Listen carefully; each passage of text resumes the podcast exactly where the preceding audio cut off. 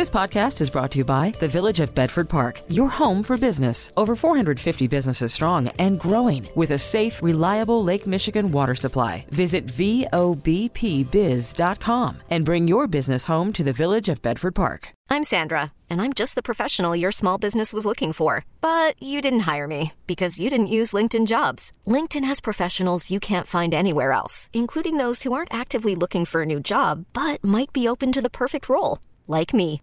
In a given month, over 70% of LinkedIn users don't visit other leading job sites. So if you're not looking on LinkedIn, you'll miss out on great candidates like Sandra. Start hiring professionals like a professional. Post your free job on LinkedIn.com slash recommend today.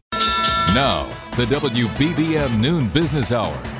It's 1203 on Monday, January 17th, 2022. Good afternoon. Thanks for joining us on the Noon Business Hour.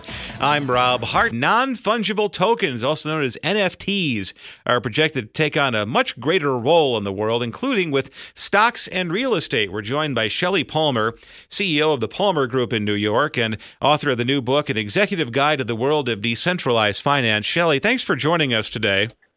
My pleasure. Uh, one of the the and we brought this up uh, before in one of your previous appearances on the Noon Business Hour, talking about the world of NFTs and and what they will mean for all of us. Is that right now we're in the speculation phase, and there's a lot of people mm-hmm. spending money, a lot of people playing around with different ideas. I mean, I think if you wanted to. Uh, uh, talk about you know the vast majority of NFT stories are either uh, people trying to turn you know pictures of apes into NFTs that people can own and or buy and sell for hundreds of thousands of dollars. But eventually, once the speculators move out, the technology is going to be there. And then it is going to have practical applications. And we have a venture capitalist saying that uh, stocks are one place where NFTs can have a practical application. So, explain how that would work. Well, look, in practice, an NFT is a smart contract. And for those who don't know what a smart contract is, it's exactly like a regular contract. The difference is that when the terms and conditions of a smart contract are met, the, con- uh, the contract executes automatically. So, what does that mean? You set it up so that in a primary market, you set a price, someone pays the price, it gets released to you. Uh, you can also set a term that says if it's sold again, you get a commission. But you don't need to know who sells it again or when it's sold again. The next time it's sold, because it's on a public ledger on the blockchain, and because the contract is automatic, it executes automatically, and you will be remunerated the proper amount of cryptocurrency based on the smart contract. So that's what an NFT actually is. Um, when you and it can represent anything. It, it, doesn't need to be a picture or a piece of music or a video. It could represent a physical object because an nft is simply a smart contract that uh, gives you a certificate of ownership that is authenticatable by people who don't know you or anyone because the contract itself is on a public blockchain. So its applications are vast. We happen to be seeing a lot of people speculating in artwork and in music and in videos, and there are communities of passion and practice and interest all around NFTs.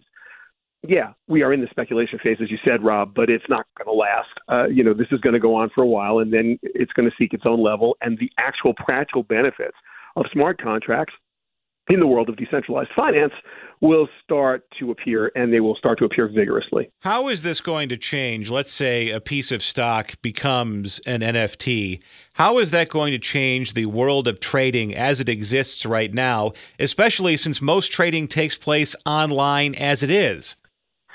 It's a great question. One of the big issues with stock is custody. Same thing with your cash, right? You leave your cash in the bank, and generally there are custodians of your stock. You don't. I don't know the last time I saw a stock certificate, and so uh, when we settle, we settle uh, inside of exchanges. There are mechanisms that are very sophisticated uh, to deal with the trading and custody of stocks. A blockchain and an NFT change that. It changes how you would take custody, who would take custody, how it actually functions from a, a purely mechanical point of view.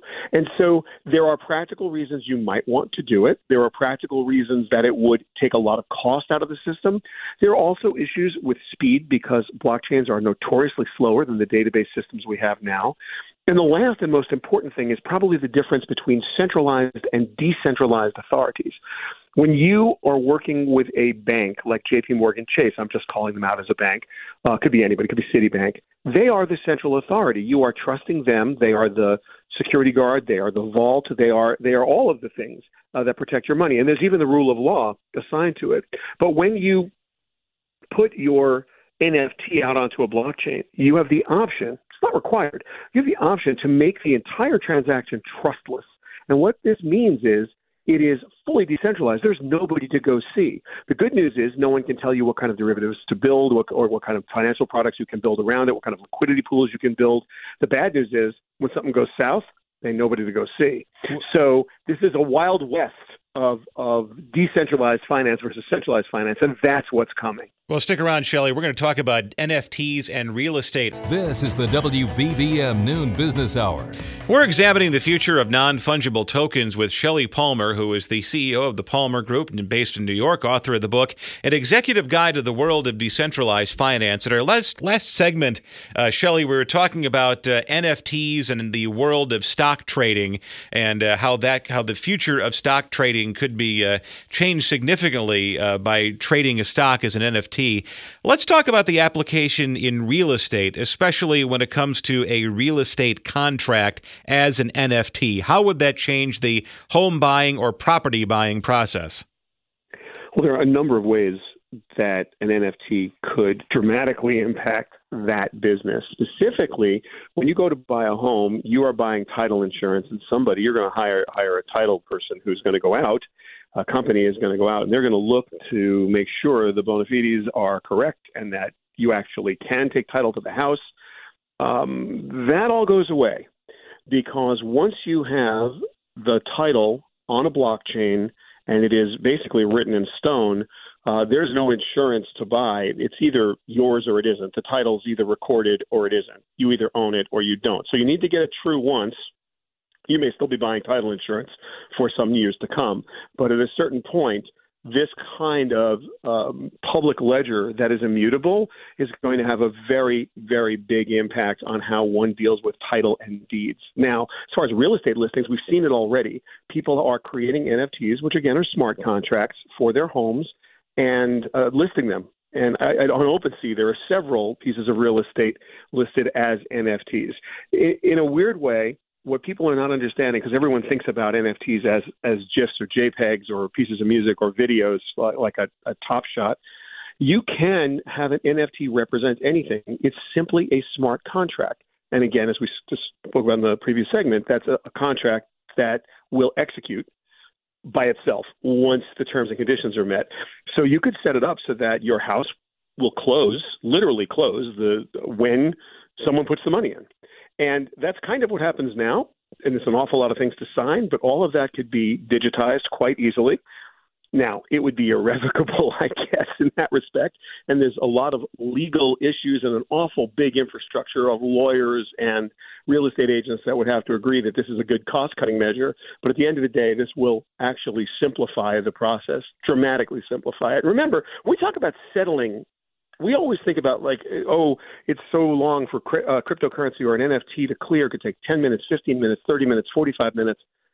You charge something on your Visa or MasterCard, you get a zero knowledge, optimistic confirmation that that deal is done.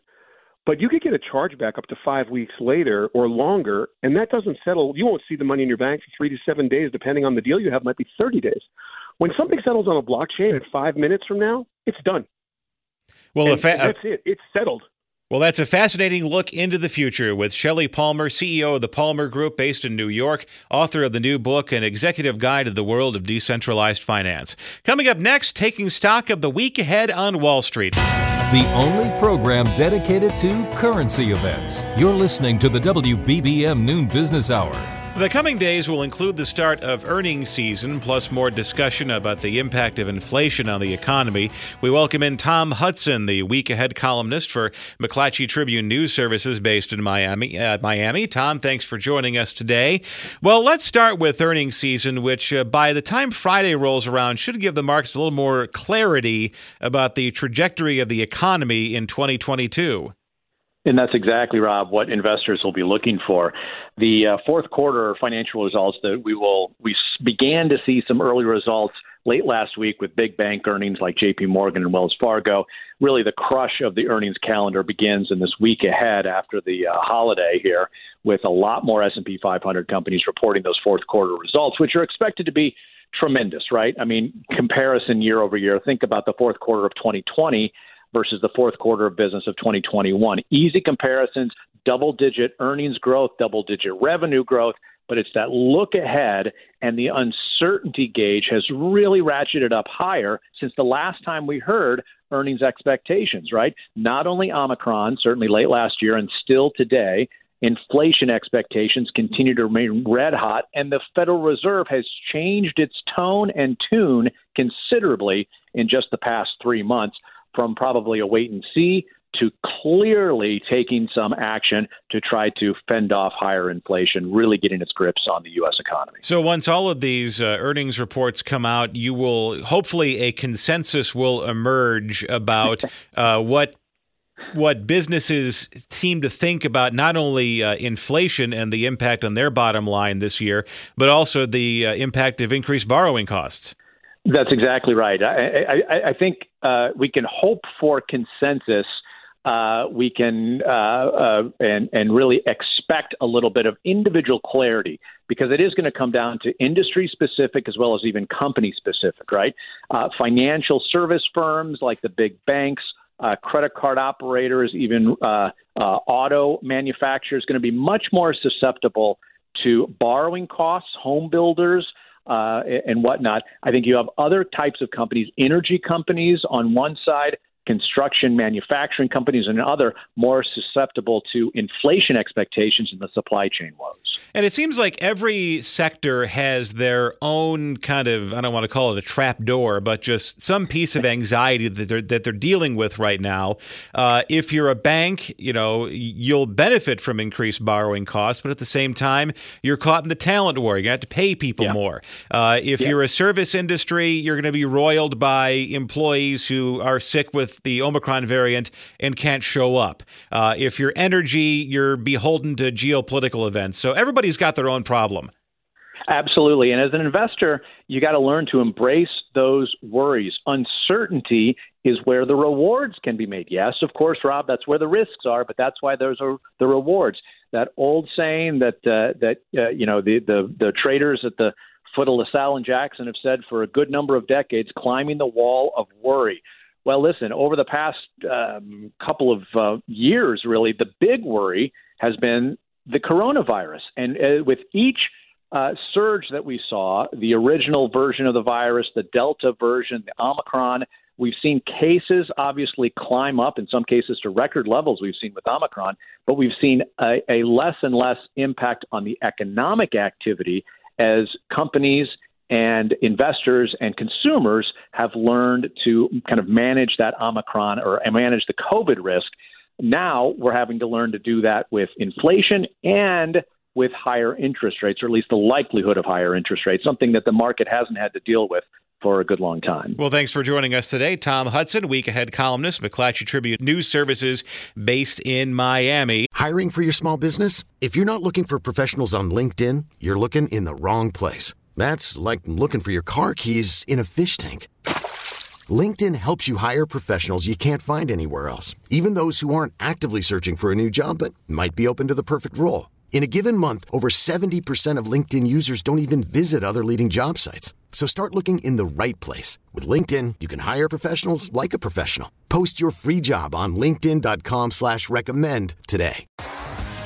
T-Mobile has invested billions to light up America's largest 5G network from big cities to small towns, including right here in yours. And great coverage is just the beginning. Right now, families and small businesses can save up to 20% versus AT&T and Verizon when they switch. Visit your local T-Mobile store today.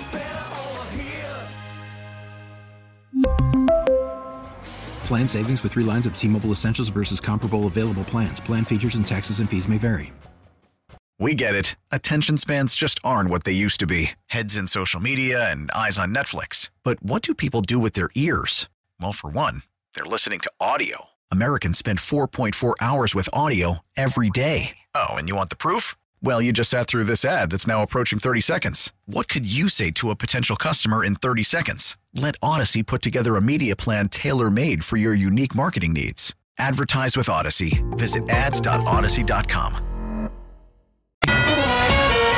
This is Chicago's all news station, News Radio 780 and 105.9 FM. The WBBM Noon Business Hour continues. Good afternoon. I'm Rob Hart. These are the top stories on News Radio WBBM. President Biden tells Americans it's not enough to only celebrate the work of Dr. Martin Luther King Jr. A top military leader tests positive for COVID 19. The start of a new year, an excellent time to boost your credit score. And at Stock Picker Monday, we'll have a couple of suggestions from an investing pro. WBBM Business, the markets are closed for the Martin Luther King holiday. AccuWeather says breezy and cold with clouds, breaks of sunshine, a few flurries. Today's high 31, wind chills in the teens. Right now we have 27 degrees at O'Hare under cloudy skies, a wind chill of 15 at 12:31. Topping our news at the half hour on Martin Luther King Jr. Day, President Joe Biden calls on Americans to do more than just celebrate the life of the civil rights leader. On this federal holiday that honors him, it's not just enough to praise him. We must commit to his unfinished work to deliver jobs and justice, to protect the sacred right to vote, the right from which all other rights flow. Dr. King would have been 93 this year. The chair of the Joint Chiefs of Staff has tested positive for COVID 19. The diagnosis for General Mark Milley comes just days after he attended the funeral of a top member of the military with President Biden. He's working remotely after that positive test came back yesterday. He's said to be experiencing only minor symptoms of the disease. It's 1232 as the noon business hour continues. The markets are closed for the King holiday. Let's take a look at where they stand and what could lie ahead with Paul Nolte, portfolio manager, Kingsview Asset Management based in Chicago. Paul, thanks for joining us today. Last week, the word that would describe trading activity would be uncertain. Uh, will that uncertainty persist once uh, earnings season starts in earnest? Yeah, there's a couple things that are going on here that I think are going to give us a little bit of color over the next couple of weeks. One is earnings, and we got just a taste of it from the banking side, and it came in a little bit below expectations, but you know it's again uh, a very small sample size. The second one is the Fed meeting, which comes in next week, not this week, but next week, and we should have a pretty good idea then what their plans are for raising interest rates. And interest rates have been going up on their own in anticipation of the Fed hiking rates over the last couple of weeks. And that's what's providing a little bit of headwind now to the growth sector and giving a little bit of a boost to the value sector. So a little bit different than what we saw last year in the early goings so far this year. Well, the markets have already priced in uh, uh, four interest rate hikes in 2022. Uh, what would be a surprise as far as that uh, Fed meeting is concerned? I think the surprise is going to be how quickly they may decide to uh, taper their bond purchases or eliminate the bond purchases altogether, and maybe also give us a little bit more in the way of what their thoughts are about hiking rates. You're right in the fact that the expectations are for four. But what's interesting is when you look at the bond market, the bond market really hasn't moved too terribly much. The short term rates are still below a quarter of a percent. Uh, so it's hard to see where the markets have maybe priced that in. The yield curve is still fairly flat, or relatively so. And that's one of the other indicators for us that gives us a, a clue that maybe the economic growth may not be that strong. So the Fed may later in the year back away from some of their rate hikes. So it could be a difference in first half versus second half of the year. And it seems like, and we brought this up in the earlier segment, and it seems like every sector, there's 31 flavors of stress. Uh, depending on what you do for a living, uh, there is a problem to meet that. Uh, whether it's the potential for increased borrowing costs, whether it's uh, just the inflation in general, whether it's the talent war underway, whether it's Omicron. Um, are, are, are, once earnings season is complete, uh, are, are, do you think a consensus is going to emerge as to what the economic headwinds, if they exist, uh, what those headwinds are, and how strong they will be? I think we'll have some sense of that. I think the expectation is for the virus to dissipate over the course of the year. Expectations are for inflation maybe to moderate a little bit over the course of the year um, and hopefully maybe to economic growth. I mean, when you take a look at it right now, economic growth is still very strong. We're suffering from uh, very high demand uh, for goods, and that is what's creating some of this inflation. And I think the higher interest rates are meant to tamp down some of those expectations uh, over the course of the year. So I think we're going to have some better ideas, uh, but as as you well know, uh, the markets are forever evolving, and there's always a new problem that's going to crop up that we didn't anticipate this week that'll show up sometime in June or July. And what happens uh, when the uh, quarterly, you know, earnings season continues? When the Q1 for 2022 comes in, and now you can't uh, deliver those uh, sparkling year-over-year comparisons to 2020, which was just a very weird time. Yeah, I think that, and two, when we take a look at that earnings expectations and certainly the growth rate slowing down, the market multiple right now is is well north of 20 times earnings, and it's expecting that earnings are going to continue to grow at, at somewhere in the five to 10 percent annual range. As those come down, the PEs will contract, and that's what's going to uh, that along with higher interest rates may provide that headwind for stocks. We've had three very good years for stocks, so it wouldn't surprise us to see a modest loss for the year or a very small gain for the year, but a lot of volatility along the way. Well, thanks for joining us, Paul Nolte, portfolio manager, Kingsview Asset Management, based in Chicago. Coming up next, some simple ways to improve your credit score. Loaning useful information each weekday.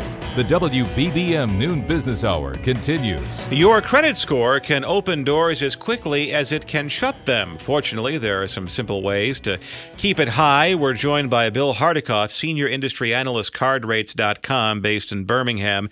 Bill, thanks for joining us today. And it sounds like, you know, the, even if you think uh, your credit is sparkling because uh, you pay off your credit cards, your debt is manageable, and you make payments every month, uh, there could be some uh, gotchas lurking in your credit report if you don't check it frequently.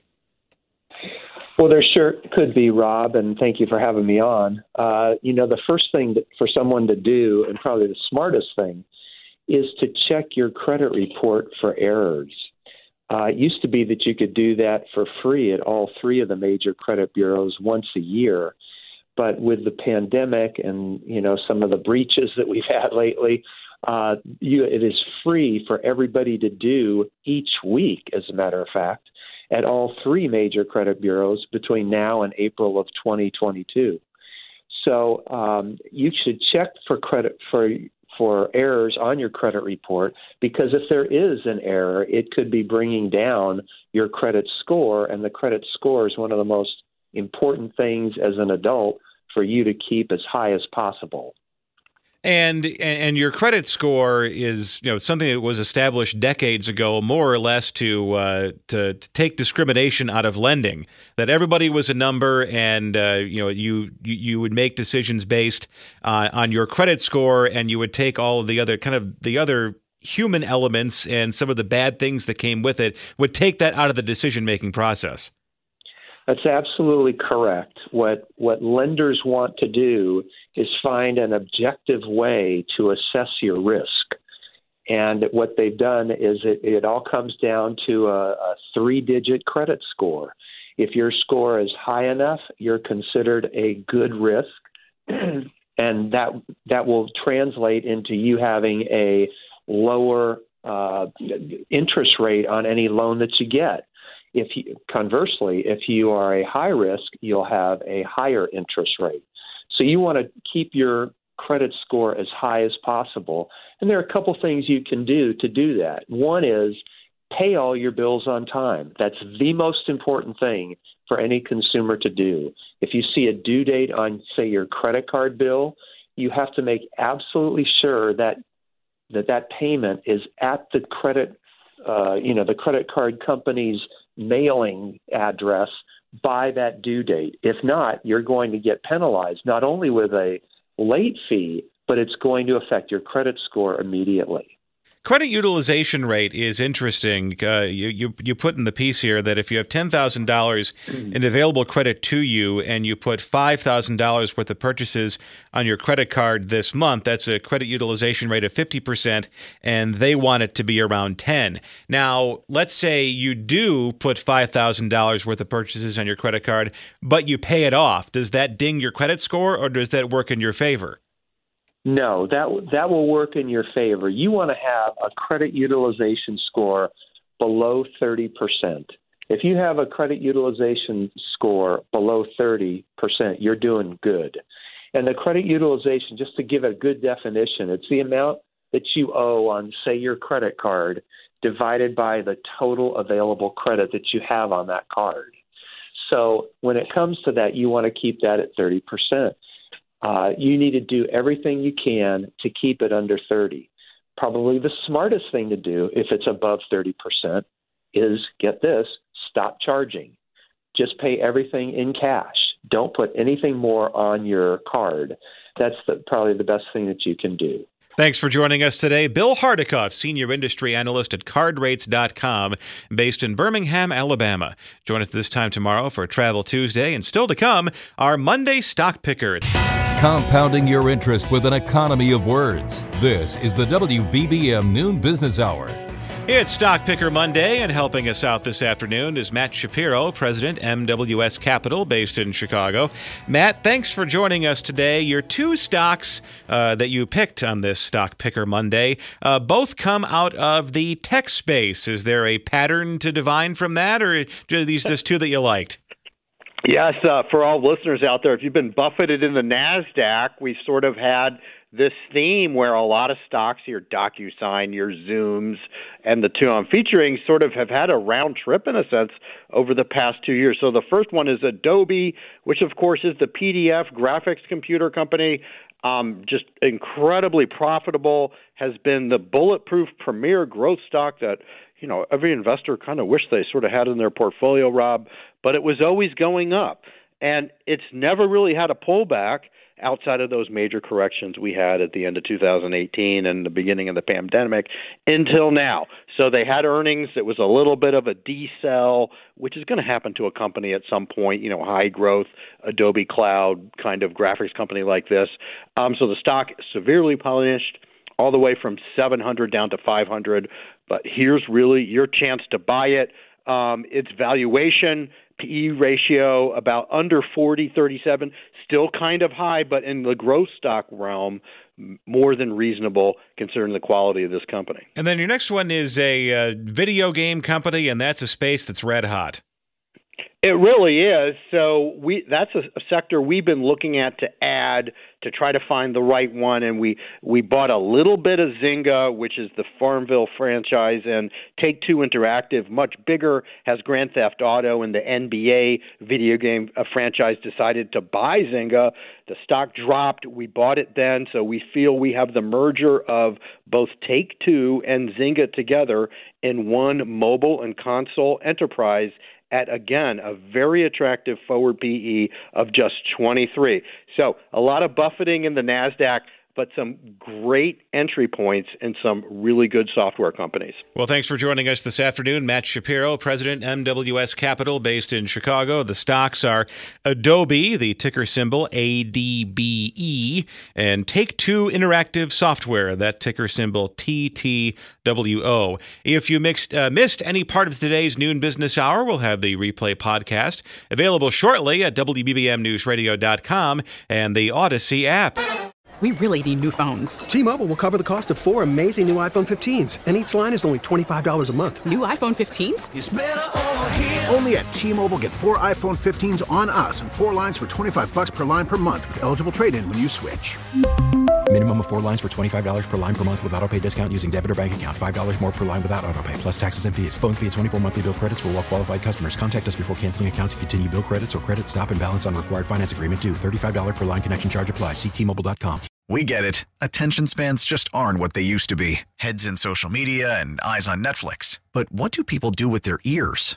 Well, for one, they're listening to audio. Americans spend 4.4 hours with audio every day. Oh, and you want the proof? Well, you just sat through this ad that's now approaching 30 seconds. What could you say to a potential customer in 30 seconds? Let Audacy put together a media plan tailor made for your unique marketing needs. Advertise with Audacy. Visit ads.audacy.com.